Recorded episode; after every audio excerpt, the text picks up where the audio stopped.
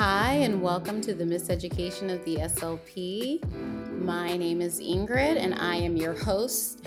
And we are at episode two, and Jay has decided to return. Welcome back, Jay. Thank you. I'm glad to be back. Guess so, we just didn't have enough the first time. Oh my God, no, we did not.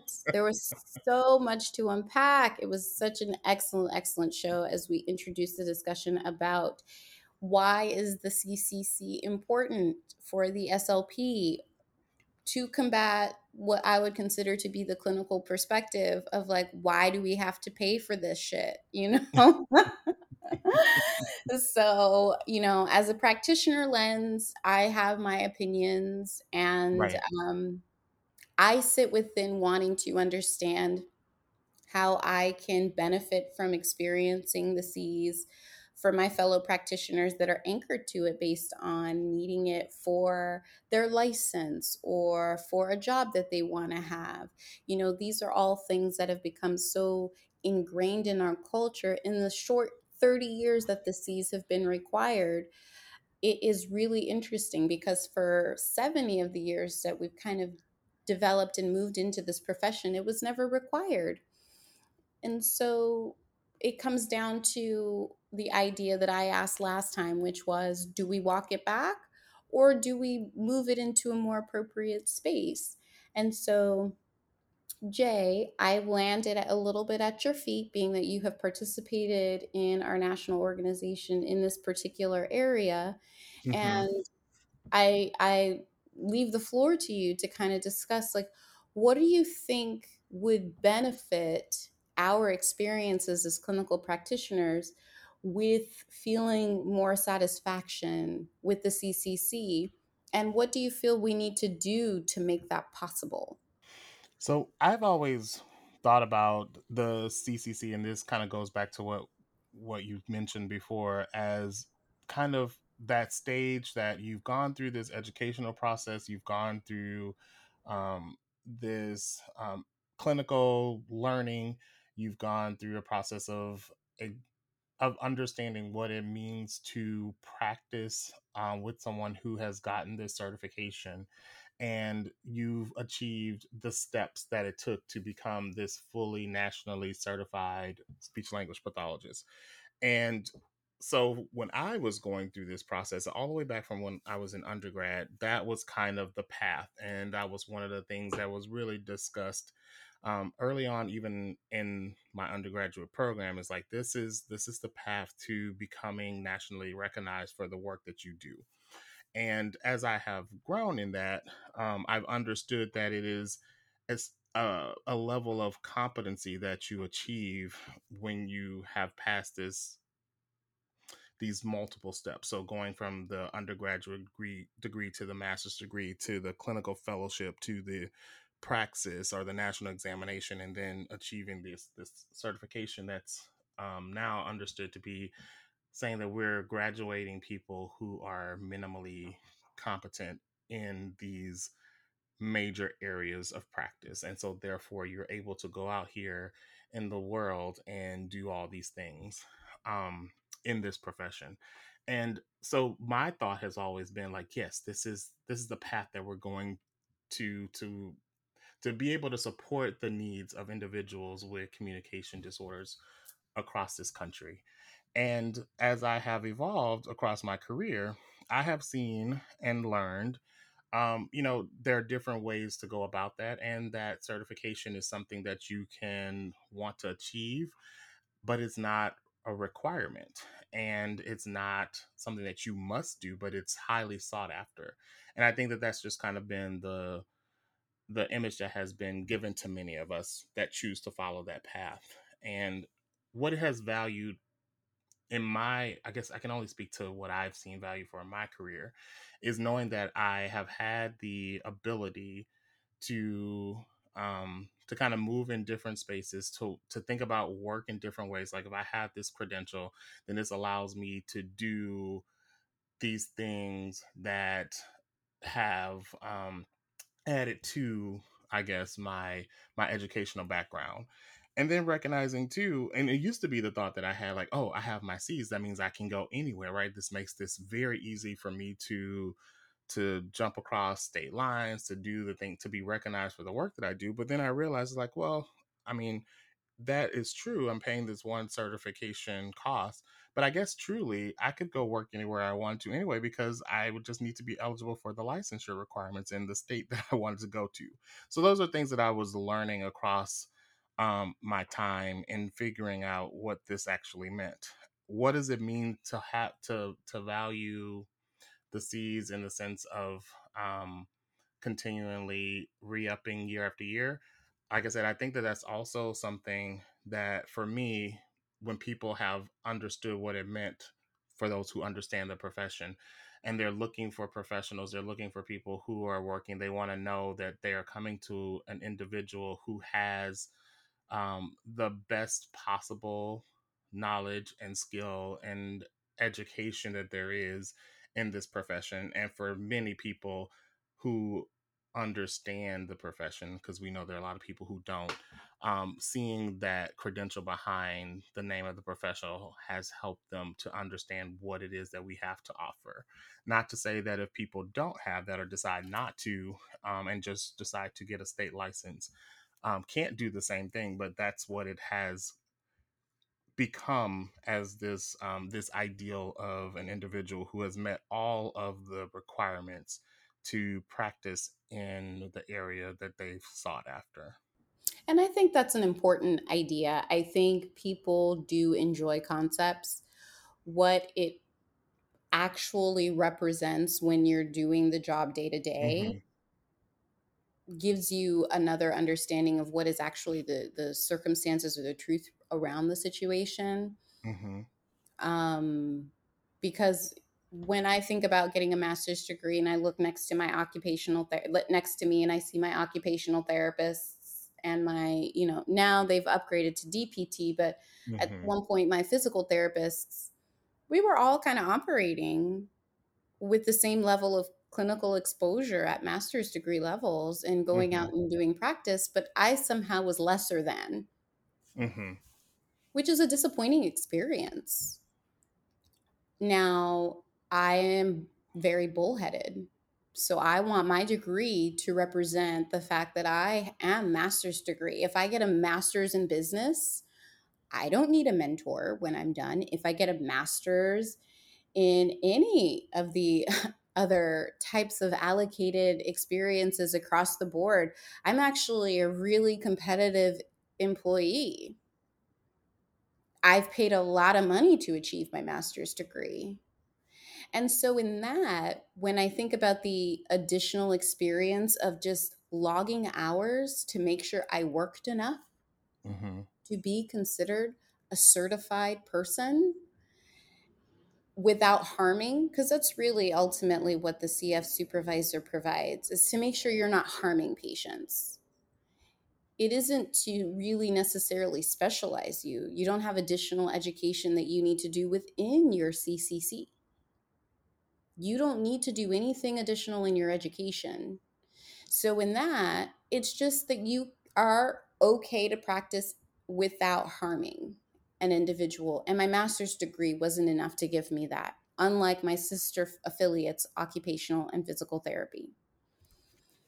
With that being stated, if I were to look at the CCC experience at its most romanticized, it is definitely a beautiful moment. Mm-hmm. you gain a lot with a good CF supervisor. You gain right. a lot you become an excellent clinician. It is such an asset, it is such a benefit. Is that the majority of our CF experiences, though? And how are we moving to make that more important? And then, subsequent to getting your C's, how are we continuously making the certification something different than the licensing? Because for me, it was pretty similar. To maintain my license, I needed to take this amount of CEUs. Mm-hmm. To maintain my C's, kind of had to do the same thing. Yeah. So it was duplicate work without anything additional. And that's where the question comes in. What is uniquely important about this certification other than it requires me to get continuing education, much like my state license regulation requires? That critical question leads me down this path of wanting to understand how can we make it better? How can we make it more specialized? How can we make it more beneficial? And that's really the underbelly of all of it. Because although I understand societal wise, that additional CCC just gives you a leg up.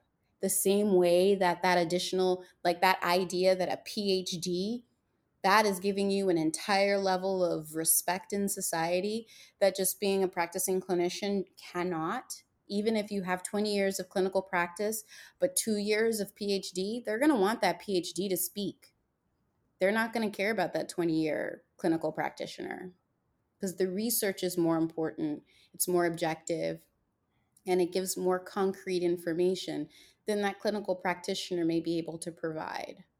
And so I understand those gaps in society and what makes those things important. But how do you help make the experience for the clinical practitioner a little bit more palpable so that when October, November, December comes around, you're not once again on the internet going, I don't want to do this. I'm so you know, frustrated. The, I, and I, I, you know, I, I guess it's just to one of those things that, you know, you think about re upping every year. And truly, the best thing that I can say is that, you know, I know that some people's work and some people's um, other experiences are tied to that. But truly, maintaining certification in this sense is is a choice. And achieving that certification is a choice. Now does that mean that other people who are employers and payers understand that fully? No and i don't think that they have to.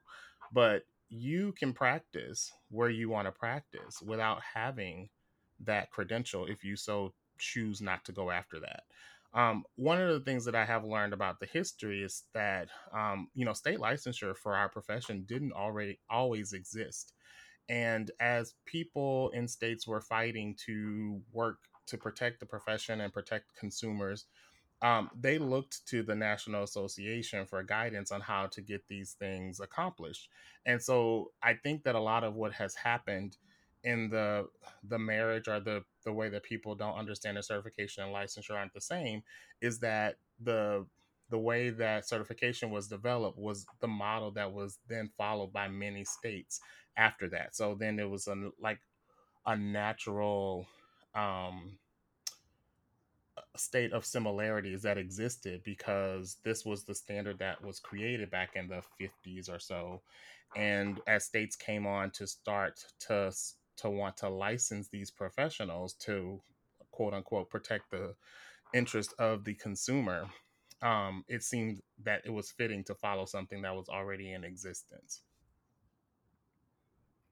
Interesting. And I think that the importance of licensing definitely offers some of that. Mm-hmm. Um, although, you know, my experience when it comes to licensing is precarious because I did right. I did blow that. Different. I did blow that up because I was like, yeah, no, no, no, no. To protect the interests of the patient would have been to actually believe the consulting professional. The clinician. Mm-hmm. Correct.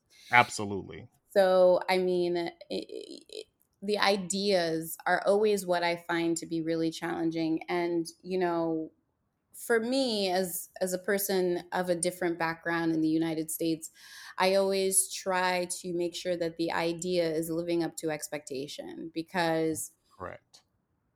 Unfortunately, that's not the history of this country. And anyone speaking transparently about it can let you know that it's obvious that what our ideas are and desires are and what we're presented with isn't actually the intricate experience on a day to day basis. And depending on where you fall in the lane of experience, you might be what I would consider bamboozled into believing that what is actually the ideal is occurring in the actual experience, but you're so separated from it because your lane is different you and I have different trajectories on how we did this profession 100%. you know, the way you navigated getting to the places that you've gotten in comparison to what I have done in my previous years, I was just a practitioner. I did nothing else. There was nothing else about me that was, you know, breaking any type of glass ceiling. I was just doing the job. Mm-hmm. And I recognize how little respect you can get for that. You get a lot of appreciation. Patients appreciate you especially if you're a good employee, your boss will appreciate you all day because you are seeing way more patients than you're supposed to and doing documentation off the clock, which I please, SLPs, stop it. Stop doing that. Uh, that part. Let, let's let's have a whole nother conversation about the extra work that we do to yeah, yeah. That's a whole just, whole nother just deal. please just, But yes, stop that stop it because you out. are creating the cult the, the culture is continuing to perseverate that we're superhuman and we yeah. cannot continue to allow payers or employers to think that we can do more than we can. So it is a requirement for us to really be like, nip that in the bud immediately and stop it. And, and, um, and you know, Ingrid, as you say that, it kind of makes me think about the same energy that is given to that idea of how do we stop and change cultures to the same idea of like what is it that we need more of from this certification right? So if we're not going to eradicate it and find an alternative to that certification what is it that we do to have our voices heard to make it work in the ways that we needed to work as part of this profession right? So from a from a standpoint of how the certification exists you know there are a number of other entities that are involved in making sure that your certification and that your association is viable and doing all the things that needs to be done and all the checks and the balances that go along with staying as an accredited body that can then give a certification or award a certification to someone who seeks it. So, mm-hmm. with that being said, um, the things that might aid us in making it better or worth it or setting us apart in ways, what would that look like? And what would members really want to see happen for them outside of like you said complaining that they have to pay for it every year. I think it's legitimate in the sense of you know it's a cost but so is everything else that we have. Our license is a cost and and i know that's another thing like do we need the license and the certification? Because that's costing. Um there are other professions that have license and certification that they pay for to do the work that they do but um, not, but not annually not annually not annually. I've done extensive research not annually. It is not required of a significant amount of certifications to have annual annual dues. It is uniquely asha. It is the reason i have this conversation. It's because of how frequent you have to pay for the the certification. It's not the fact that you need it. It's the frequency and this is the question that comes to play. And the other aspect of that is always the question of like, in comparison to other people that have certifications and all of that, you know, it takes an internal person with a level of influence to kind of cause that question to be risen because nobody is going to ask that comfortably no one. This is not something that's easy to do is to say why are we doing this in comparative to other disciplines or other things that are like-minded to our own? Because i think comparative is important. We're one of the lowest playing paid disciplines out of out of the three. We're the least respected out of the three in a lot of circumstances. Not to say that pts and ots don't also experience disrespect. They do. But they're much more known and much more respected. There's a level of more understanding, not to say complete, but just more. But it's like where do you the- think that begins though? Because Well, I, I've had thoughts about this too because somewhere along the lines, some message got lost somewhere. Where do you think that comes from? Internal inconsistencies within the speech language pathology discipline. PTs and OTs have lovely objective data that can be you it is consistent year after year after year. And the data is uncompromising because it's objective. With speech language pathology, as much as you want to objectify what we do, it is really a subjective experience. You can have an MBSImP, stand SLPs that are all certified in front of it, and get like five or six different reports. and so when you become a science, quote unquote, that is interpretive based on the provider, it becomes a very difficult experience to be a respected discipline. And this was indicated by one of the, um, I cannot recall his name, but I do remember him having a conversation with another reputable SLP regarding the fact that he is going to legislation trying to go to bat for SLPs. And he cannot, for the life of him, bring objective data because every few years, something that was once objective has become subjective and it's no longer appropriate, which is fine because we are a growing discipline that's about the human experience more than anything else. Mm-hmm. How people feel about speech language pathology is equally as important as what data we collect on it. And we can do a better job being patient centered and responding to their feelings. Our outcomes will be better because of that. But it does make it in the patriarchal substructure of the United States of America where benefit is about money. You need to have objective data. And that's the reason PTs are where they are, OTs are in the middle, and SLPs are at the bottom. We are the most subjective in the perception of the objective data. Now, anyone doing the discipline understands there's a method to the madness, like psychology. Psychology can offer a lot of that, but we need to probably change how we do our science to operate more in that fashion.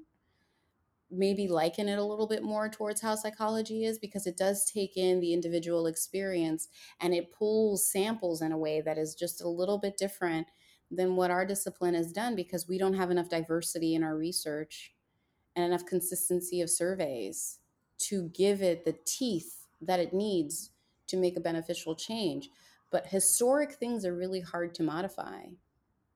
So, this is why I understand where we are in our position, but it's the reason why I'm like holding on to the CCC certification is the historic understanding of the last 30 years when we were trying to distinguish between bachelor level and master's degree when we were changing but all but our sister organizations or therapists that are going from you know, bachelor degree to master degree to doctorate degree didn't have to do the same thing.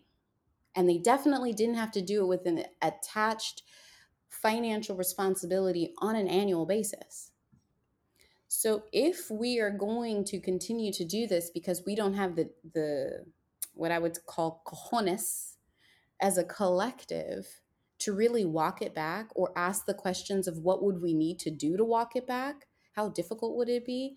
Then the other question is like how do we make it more beneficial so that people that are just like me that only practice that do nothing else that just want to work how do we make it feasible that universally not just in particular states or particular jobs you don't have to have your C's how do we make it a universal experience where having your C's is like you get a pay bump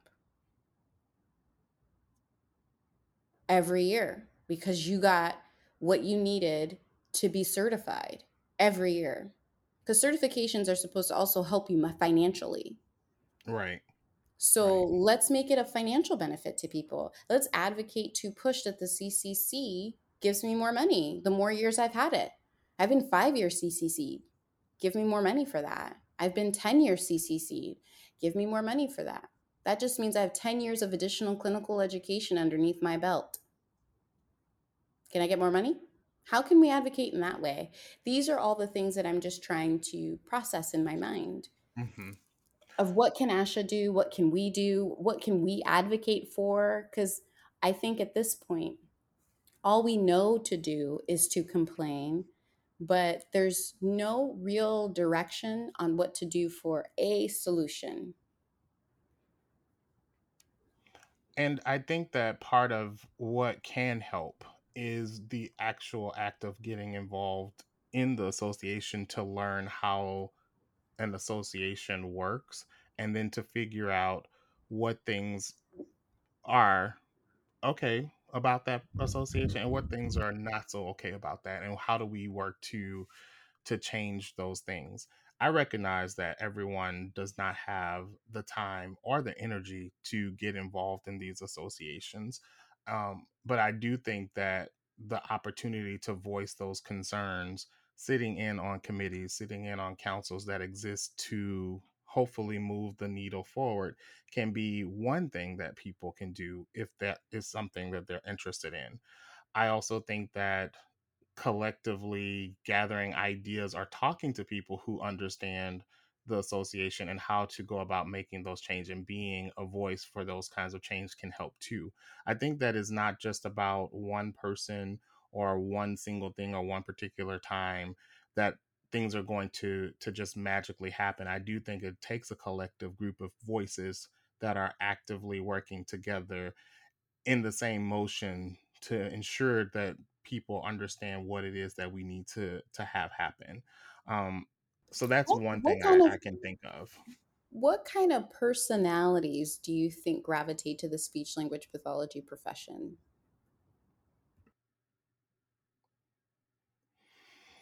What I have observed, I, I think there there are different types, but what I've observed for most people who will say, especially when they are thinking about coming into this profession, is I just want to get into a place where I can help people do better. And I don't want to have any other things that I really need to do outside of that. And I, I agree with you on that 100%. And I think that's where we see the challenges with internal change of the national organization and participation within it. It is because the people that come into this profession, myself included, I'm a nurturer. I just want to give, give, give. And although I might be a bit bullish, definitely a revolutionary in my head. That's the best place to live. Boy, okay.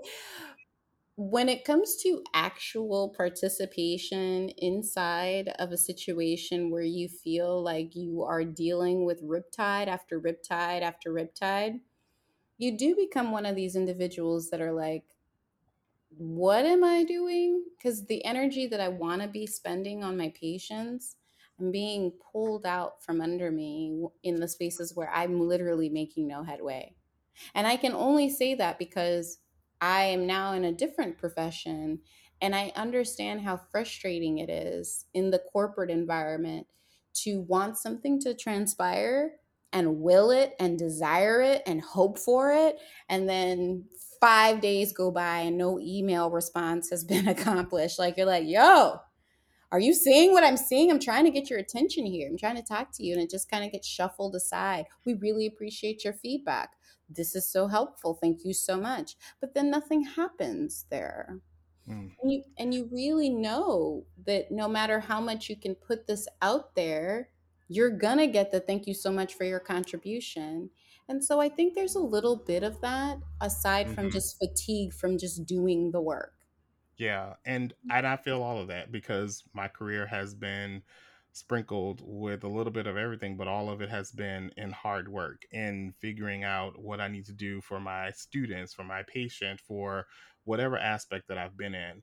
But there's also been the point in time where I have, and I, I guess this might go back to me in my youth, but always sitting around and feeling like I have to wait on someone else to do something has just not suited me.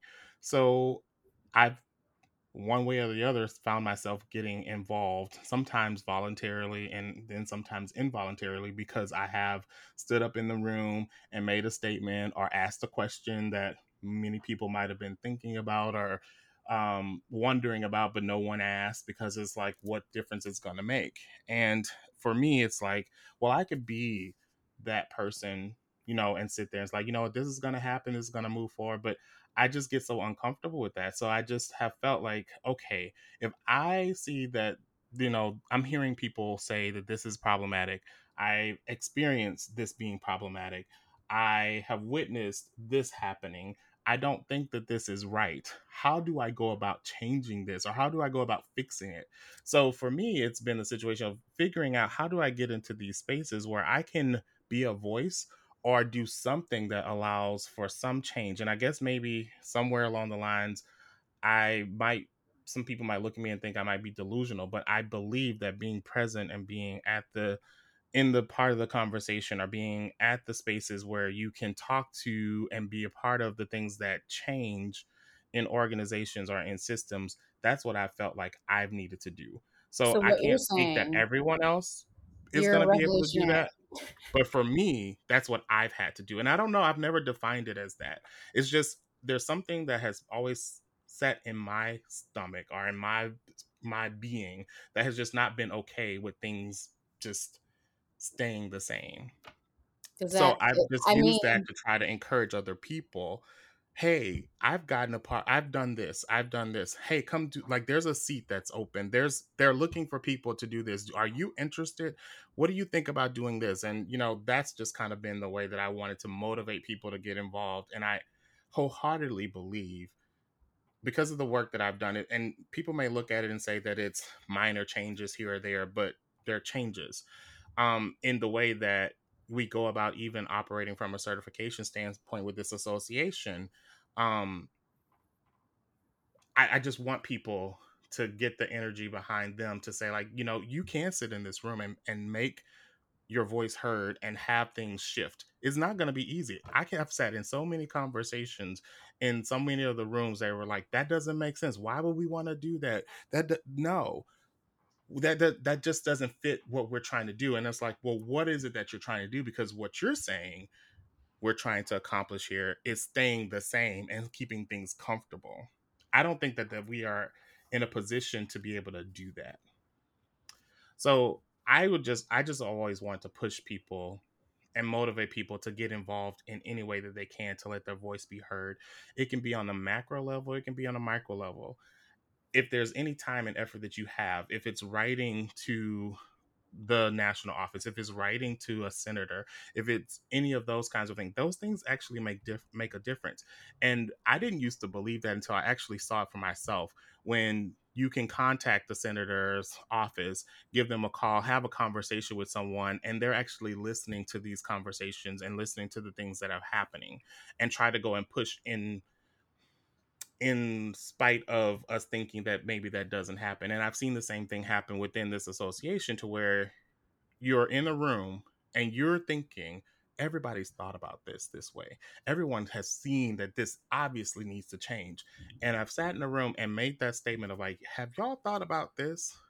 And the next thing I know, I'm looking around and everyone has this puzzled look on their face. And they're like, I never thought about it that way. And of course, my first question is, why the hell not? But then it's like, oh, so there is room to bring in perspectives that people haven't thought about, which then works through the system of helping to change how this is done. So that's just kind of what has been burning within me, especially within the past five to 10 years in this profession. And I've just looked for ways to how do I step into a situation and figure out how to change or shift the atmosphere in some kind of way. and I think that has a lot to do with the fact that you are a black man Okay. because ultimately you can feel things that are disturbing to you from the very beginning. You were not quite comfortable just in general. And I think that matters. So you're comfortable in the spaces of making things more palatable to your experience, which is required for you to live a comfortable life. And if you find that anything is pressing in on that, you are going to naturally resist it. But if you're in an experience where you're not really accustomed to feeling oppression, are you going to be a person that can pick up the baton or pick up the weight that it takes to be somebody that changes a system that is really, really significantly what you would consider more powerful than you? You know, I, I don't know. I, I don't either. I can't speak to that, but all I can speak to is if I do that. Oh no, you, if I if I don't do it, then what am I existing for? It's your natural disposition because of everything that you've probably had to go through in life to be the person that you are. In correlation to me, I've had to do what I've had to do. And i myself operate with an understanding of like that's not hard in the sense of like it's it's feasible. Yeah. The, it, it can be yeah. done. It isn't going to be a circum it just requires like consistent pressure. Mm-hmm. let's just keep at it. It'll yield um and that's historically i think what is part of being part of this country in a disenfranchised space where you're like, oh, the circumstances are like this, but if we just keep applying pressure, eventually it will yield. And it does. It does to some level of palatability. Um, but for, like I said, the people that don't necessarily experience this discipline or this profession in that same way, they're probably not asking themselves those same questions that you are. Which is why it's important for those who have a different experience to have a voice in those rooms, not to always educate, because I believe that in in many spaces too, education can happen just kind of in the space that you're in. You don't have to be on the target to like, I'm going to tell you that this you need to understand. But I think sometimes just raising the questions, raising ideas, bringing a different perspective can help shift other people's perspectives because the privilege is that they don't have to shift their perspective right so why will we expect things to change if we don't have to have people if people don't have to shift their perspective i think that it's important to have voices that are different and that can be in this profession voices who are typically muted or underrepresented for a number of different reasons can be in those spaces if they feel that that is their calling to do that and and impact change. And i think that we also then border on those who have the privilege to not think outside of the the way that they've been accustomed to to look at things differently and say well why can't we do it this way? Why shouldn't we and then the process goes into how comfortable are you going to be with being uncomfortable and for a lot of people they don't want to be uncomfortable ever right which is where I can complain about something but not actually contribute to a solution. Actually do it, yeah. yeah. and I think, like you said before, like there's a there's a whole market for that. Like there's just things that people are going to rally behind in this space, but then after the smoke clears, then what's really going to happen? And I I think that what needs to what people can understand or maybe should try to understand or could try to understand is the importance of a collective of voices working toward the same thing can really shift an atmosphere. So if we want better and we want more, what are we going to do to go after that? Well, I think ultimately it comes down to people's desire. And what has been an example historically is not necessarily something that would indicate to me that climbing those steep heights is part of the agenda. So yeah. I think ultimately, how do we become more comfortable within the circumstances that we're in? Maybe more of an easier avenue to go down, because I don't want to consider to consider that the only option is just to be a discipline that just always complains and doesn't do anything. Um, I do think there's one pathway to living a level of comfort and each individual has to find their path in that mm-hmm. um, but definitely the opportunity to be able to engage with you may be something that people want to do so um, i would like for you to share your email address so that if somebody does want to kind of have the opportunity of like knowing what they can do or where they can write if this touches them because you know my whole two followers we know it's more than that. we never know. You know, people are waiting to hear what you have to say next. You never, I'm one of them. You man. never know what people, you know, what might strike them. So, I, Jay, if you don't mind sharing. Um, uh, sure, absolutely. Um, I am on um Instagram at Roundtree Group, R O U N D T R E E Group, G R O U P.